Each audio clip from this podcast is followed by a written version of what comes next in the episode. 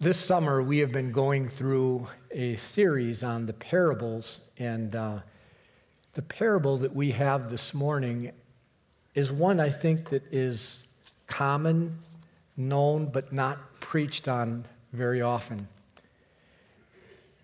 As I think of, of this story that we'll go through and hopefully be able to pull out some teachings that will impact us, it's not the easiest parable to go through. And it's not because of the content, it's because where our culture is at. I don't know how many of you have been raised in evangelical churches, but I remember it used to be very common to hear messages on hell. It's not so common anymore. I remember as a young believer that we had um, a film called The Burning Hell. And it pictured or tried to picture what hell would be like. I remember the evening because we had prayed for several weeks about this film. After the film was over, we had scores of people that came forward wanting to know how to be saved because it was that real to them. Historically, they have the old sinners in the hands of an angry God where people held on to things around them because hell became so real. And yet, as we look at the culture of our day, that's a very difficult theme to bring out because it's not popular with our culture. It seems to go against anything that we would think about God. And so this morning, I've been given the parable. Now, some people say it's not a parable, and I agree. I think it's a story. It could be a parable, but I lean in the direction of the story. And um, as I, I think about this, I am happy that those that selected the themes. I know there's a gentleman that came up to me this morning. I'm glad you're going through the parables, and uh, and he said they make so much more sense. And um, so they selected this parable, and uh, they decided to give it to the elder statesman that sits on a chair.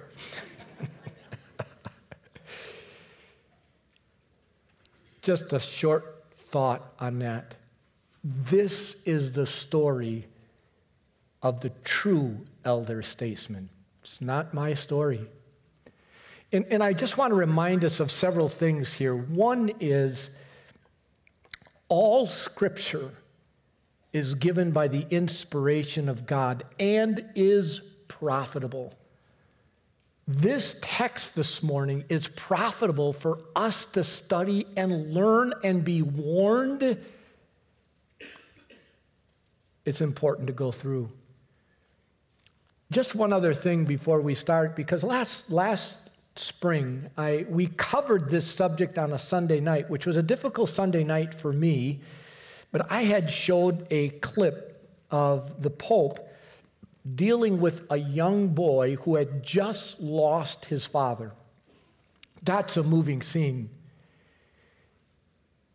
It comes out in the clip that actually the, the father was an atheist. And so the young boy wanted to know, where is my father? The Pope graciously, compassionately, with natural reasoning, tried to console the young boy with these thoughts. And you can watch the clip on YouTube and look it up. But in essence, he said, We have a heavenly father. Do you think that a heavenly father would ever deny a father of four boys to enter the kingdom? And in essence, I think not. There is something that thunders far louder than human reasoning. It's this book right here. And I know, I've dealt with people. In fact, the whole idea of judgment from God after life is over is not popular and they people can come at you with all sorts of human reasoning to tell you this can't be real. Whether I can defend or argue with human reasoning is not the point. It's what do you find in this book that's the point. Whether we can totally defend things is not the point. Jesus is the one that told this story. It's not my story, it's his story. We can learn from him, and we need to. And believe me, when he shares this story, it's with great compassion that he shares this story. God is not a God that loves judgment.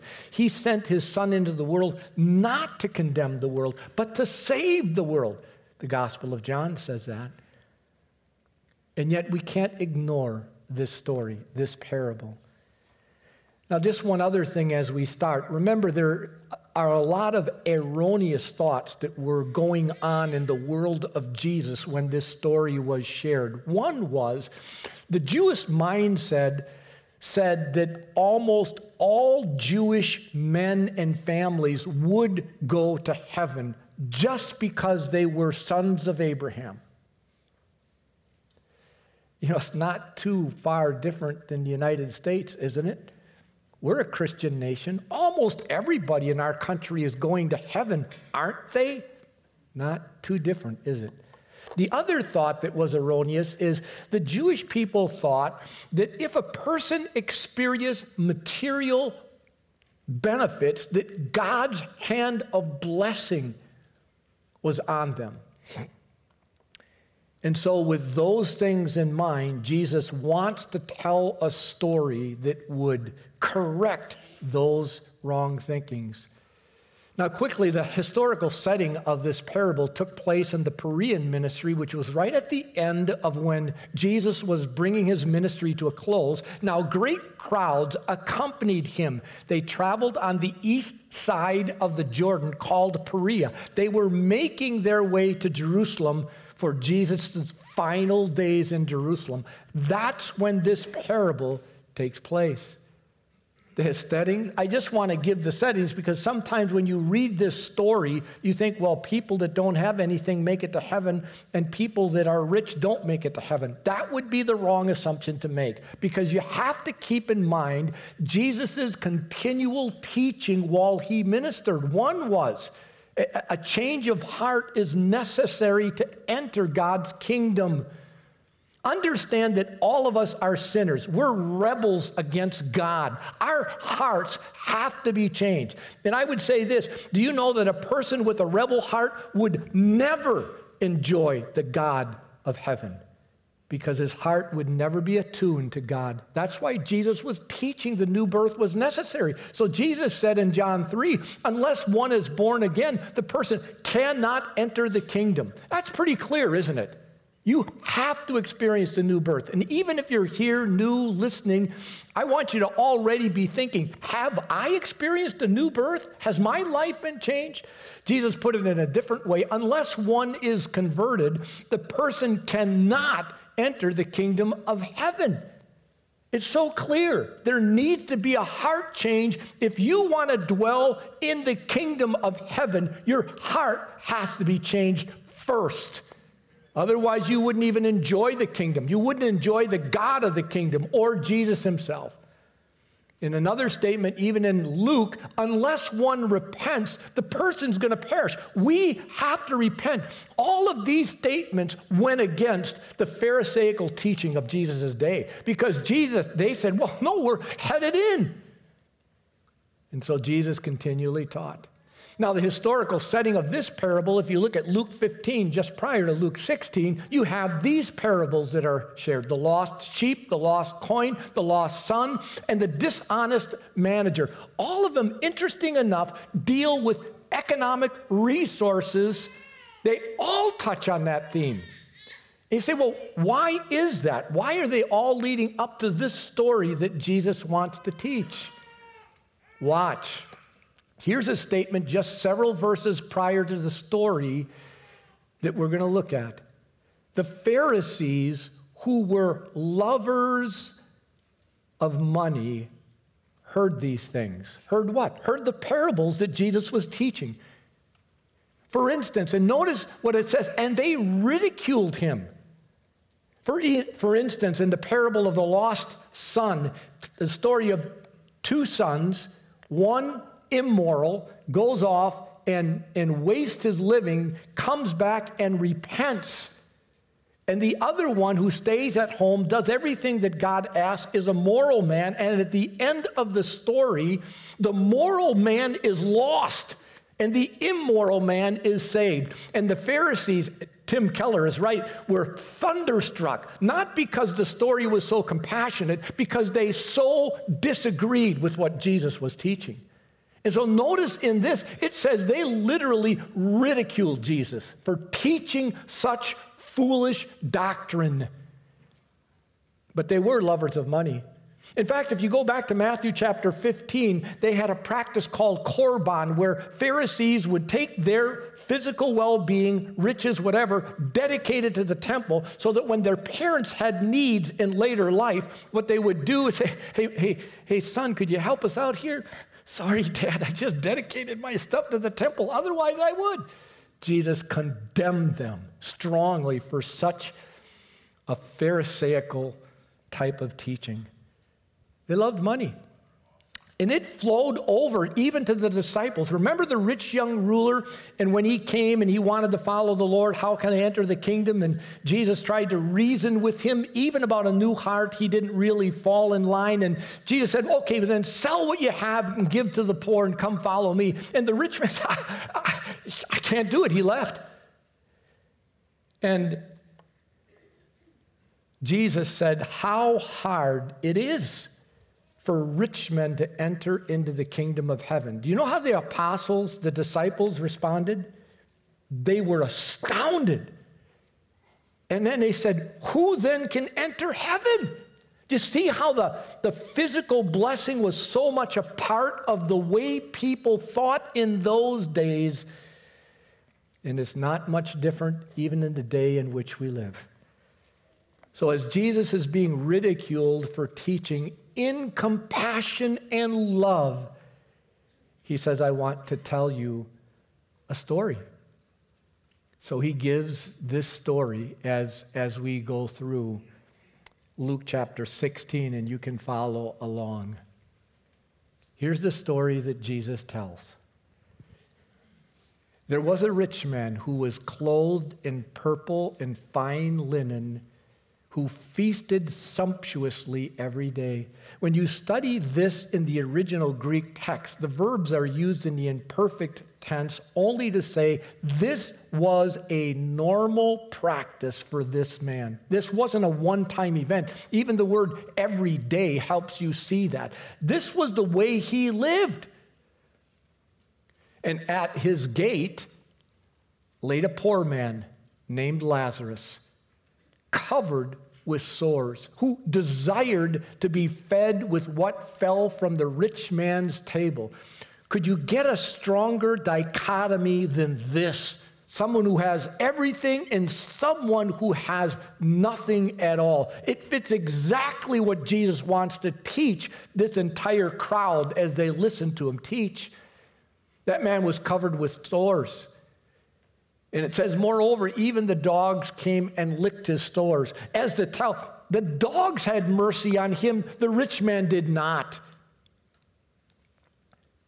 The poor man died and was carried by the angels to Abraham's side.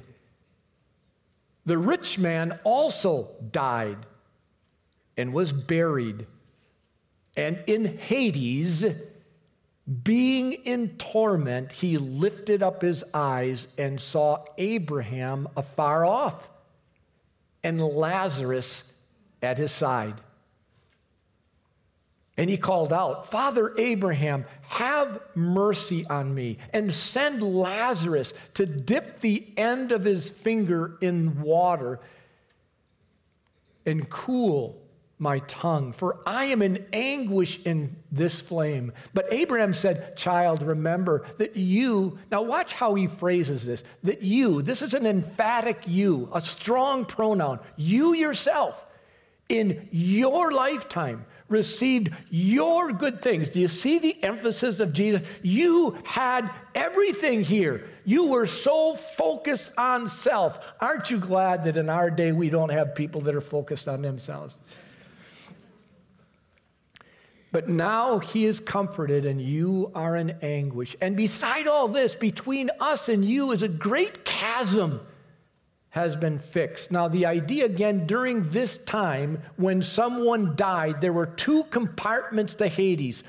One was for those that were saved, the other for those that were lost. Two places. At least come to this understanding. Basically, that's what the Bible teaches. There's two places to go. And in that case, later on after the resurrection, many feel Jesus led the saved towards heaven, but the, the unsaved remained here even to this day. That's what's going on. It says, in order that those who had passed from here to you may not be able, and none may cross from there to us. And he said, Then I beg you, Father, to send him to my father's house, for I have five brothers, so that one may warn them, lest they also come into this place of torment. But Abraham said, They have Moses and the prophets. Let them hear them. And he said, No, Abraham, no, Father Abraham, but if someone goes to them from the dead, they will repent, he said to him, if they do not hear Moses and the prophets. Neither will they be convinced if someone should rise from the dead. Let's make some observations. Notice the simple outline of the story three verses for their life, one verse for their death.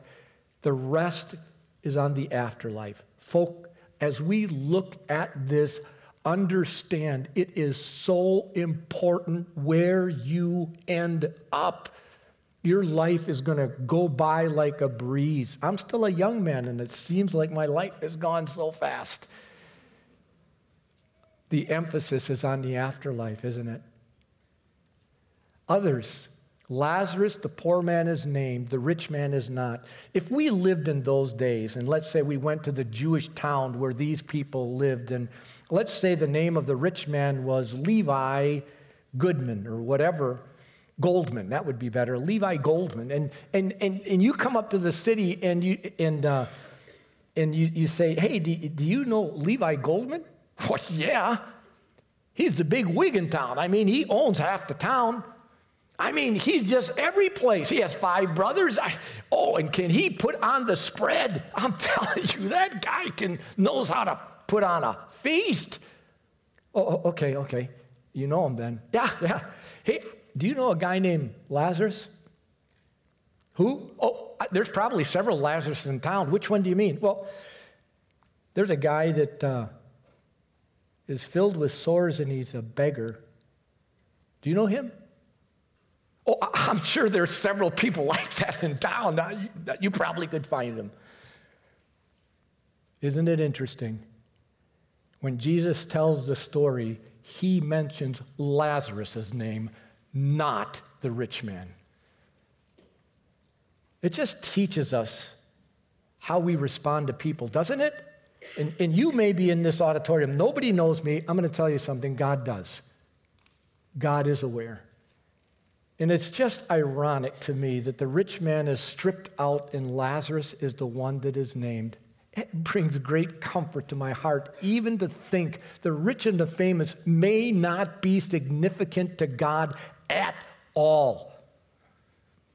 Just keep that in mind as we live our life observations, the heart attitude of the rich man was on display proud of riches proud of his position not desires sharing his not sharing his well-being. I i am convicted at one time just recently my wife wanted to do something that was very generous and i said i don't think we can chuck chuck chuck.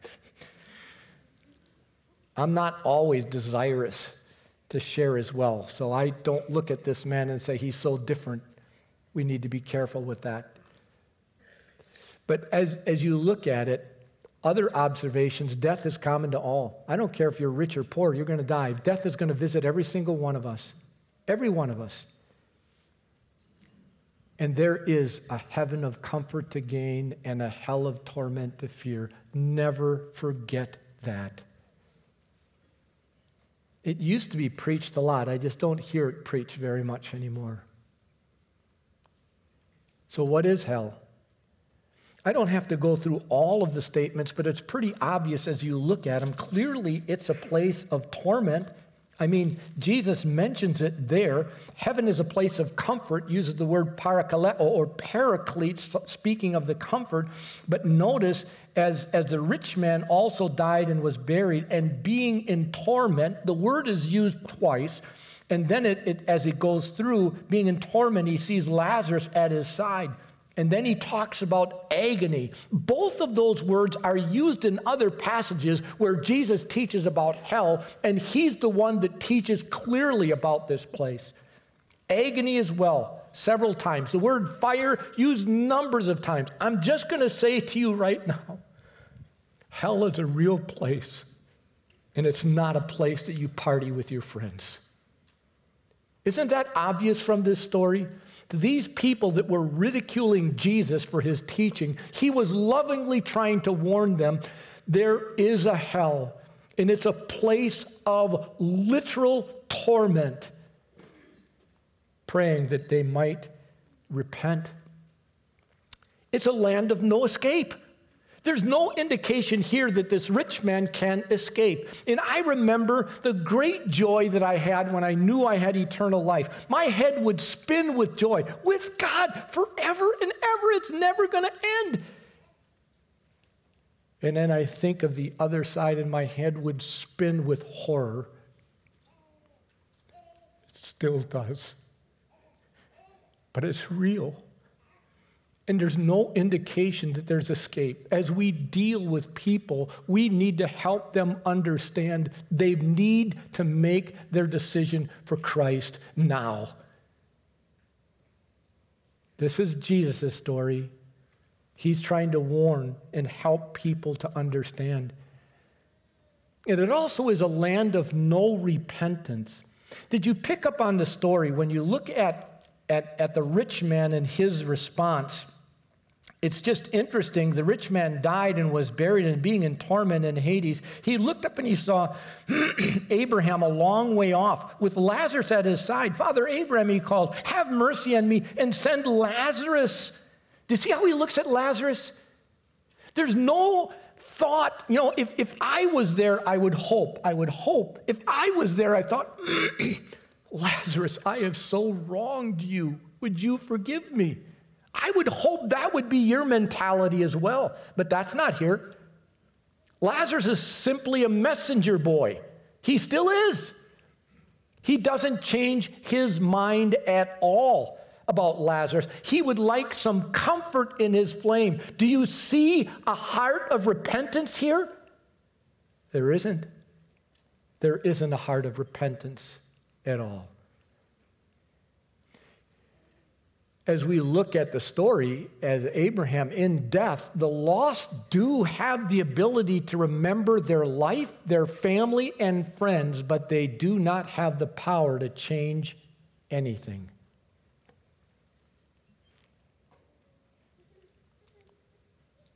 The rich man didn't repent. Maybe some of the most sobering verses, you can read them later in Matthew chapter 7, verses 21 to 23, where many, many are going to say to God, Look at all the works that I've done. We, we should be able to enter. and Jesus would say to them, I, I never knew you. They might be crying that for all eternity. Look at the book of Revelation. Let the evildoers still do evil. Their life patterns will not be changed in hell. And the filthy still, filthy still.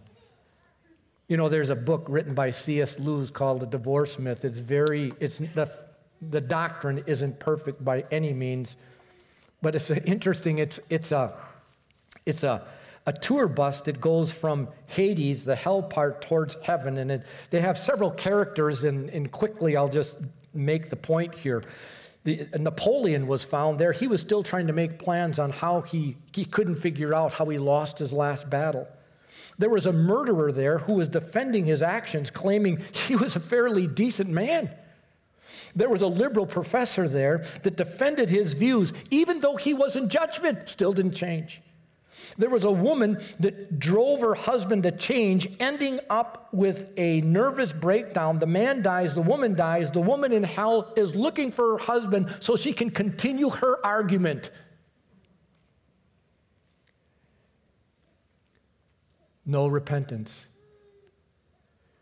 Look at this verse. The Lord's servant must be not be quarrelsome, but kind to everyone, able to teach, patiently enduring evil, correcting his opponents with gentleness.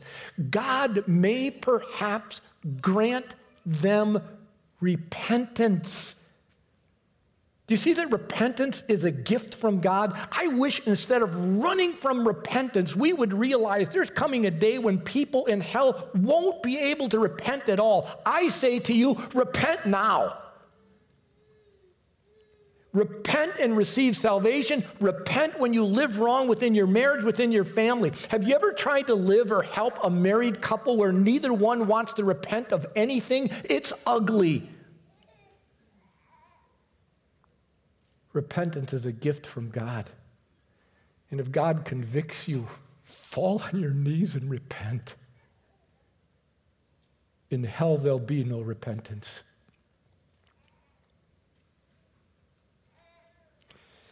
The rich man's theology didn't change. Remember human reasoning that we mentioned at the beginning? If someone came back from the dead, he said, people would repent. That makes sense. It must be. That would work. Yet, even in the scriptures, Lazarus, the other Lazarus that was raised from the dead, after he's raised from the dead, you know what the Pharisees want to do with him?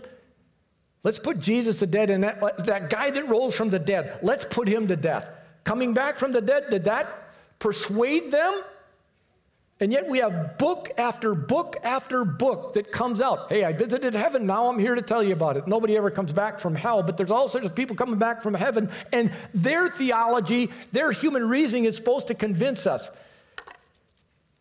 Use this book. Don't worry about all the stories that come out. That's what this rich man is saying. Why did Jesus never appear to unbelievers? Because those unbelievers would have wanted to put him to death again. Not that they would have been able to do it. Coming back from the dead doesn't change anybody, but Abraham's, notice the end of this story. They have Moses and the prophets. Listen to them. So, how do we approach people?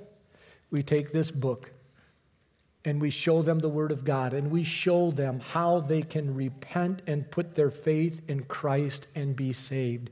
This is what changes lives. I've watched it so often. It, it, amazes me every time I see it. Just going through simple Bible studies. And then a person says, I want that. And they repent and they put their faith in Christ and in his sacrifice alone. And all of a sudden, their life changes. Isn't it a joy to watch that? And that's really what Abraham is saying. Use the Word of God. Don't trust the human experiences. Put your faith and trust in the Word of God. I hate thinking about hell. But Jesus thought it was important. So he told a story. And if Jesus thought it was important, then it's worth us going over that. Maybe it would give us more compassion for the lost, for our family, for friends. Maybe it would give us a sense of urgency. The rest of the world can reject this whole idea, but I'm telling you, on the authority of the Word of God, this is real. And may God use it in our lives.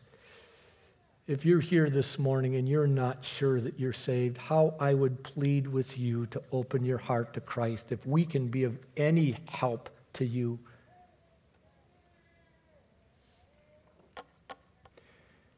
And we have loved ones around us that we want to patiently, graciously, kindly plead with them so that they would never, never have to go to a place like this. Let's pray. Father, thank you.